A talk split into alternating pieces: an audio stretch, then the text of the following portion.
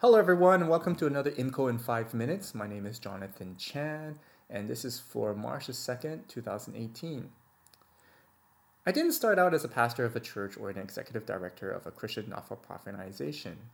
No, for about 15 years, I was in retail management. Retail had been my life. From managing big box stores to holding head office positions such as managing product portfolios, purchasing, and taking on executive roles in logistics, retail embodied me. And even till this day, when I visit any store, my merchandising senses go off. Black Friday and Boxing Day are still days of hope and rejoicing, and for some odd reason, I can still read price tag codes. They have not changed for the past 20 years. I bought or managed millions of dollars worth of electronic goods, baby clothes, furniture, and yes, even rental movies. So I guess that's why I have quite a bit to say to young ambitious professionals starting out in their careers during our mentoring sessions. So in this IMCO, I'm going to briefly chat about one common question that young professionals ask me. When should I quit my job and look for another? Throughout my career in the corporate world, I've held positions at various lengths. There were a couple positions I held for five years each. For the other ones, one to three years, while the shortest one being nine months. And so, when a young professional asks me this question as to whether I should quit my current job and look for another, the first thing I ask them is whether they were with the company for at least five years. Why? Two reasons. One is to master the craft, and two, it's more about faithfulness in God.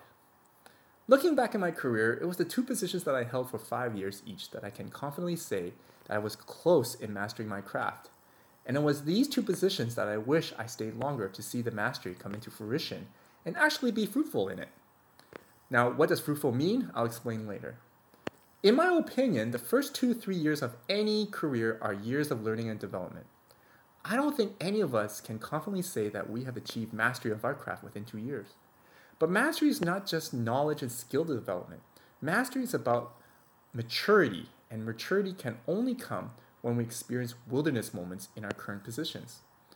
For me, in my two positions that I held for five years each, the following years after the two years definitely had some wilderness moments. There were seasons of drought, prosperity, immense stress and uncertainty, seasons of work overload, and of course, seasons of colleagues being laid off.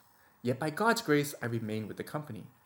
Those wilderness years were formative for not only my skill sets and knowledge of the craft, but I developed good relationships with my superiors as we journeyed through the wilderness together. I wish I stayed to see what fruits would have been born out of those wilderness years, but unfortunately, twice I got impatient and greedy. I couldn't journey anymore in the wilderness and left for better pay and positioning in the pecking order, while sacrificing the relationships that I developed. I wonder if I stayed, what would have happened? I wonder if this is what Paul meant when he said in Romans 5, verse 3 to 4, he said this Not only that, but we rejoice in our sufferings, knowing that suffering produces endurance, and endurance produces character, and character produces hope. That through our endurance through the wilderness, not only is our mastery of our craft mature, but I also believe that our Christian maturity develops as well.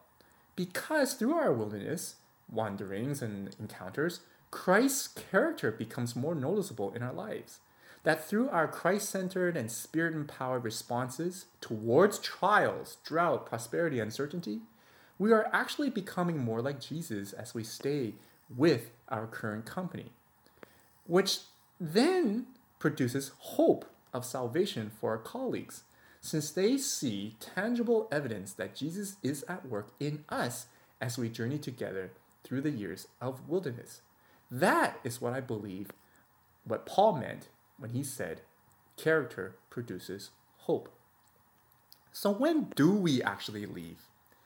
I like to use the three legged stool test of blessing to test whether we should stop or continue with our current jobs. Whether we are employed or self employed, I believe this test applies to both. The three legged stool is basically the concept is that if one leg is shorter than the rest, then the whole stool collapses. So, what is the three legged stool blessing test? Well, the first leg of blessing is Are we blessing God with our work, or is our relationship with God compromised by our work? Is our work sapping all our time and energy away from our devotion to God, or is it really or is it helping us draw closer to God? The second leg of blessing is Are we a blessing to our colleagues?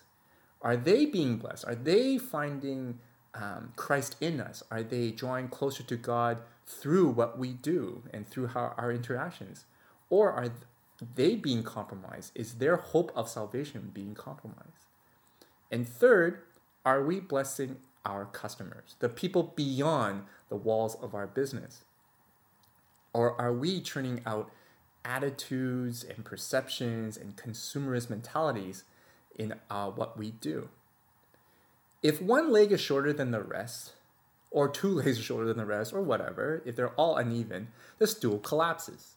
And I believe we should reevaluate and find ways to make sure that our work keeps the three legged stool balanced. If not, then we should stop, reevaluate, and maybe change occupations. Well, that is it. My name is Jonathan Chan. I am the executive director of Company of Disciples, a ministry for business and working professionals to empower them become exemplary leaders by connecting God's work with theirs. If you are interested in knowing more about what we do, visit our website at companydisciples.com. Till next Friday, have a blessed weekend.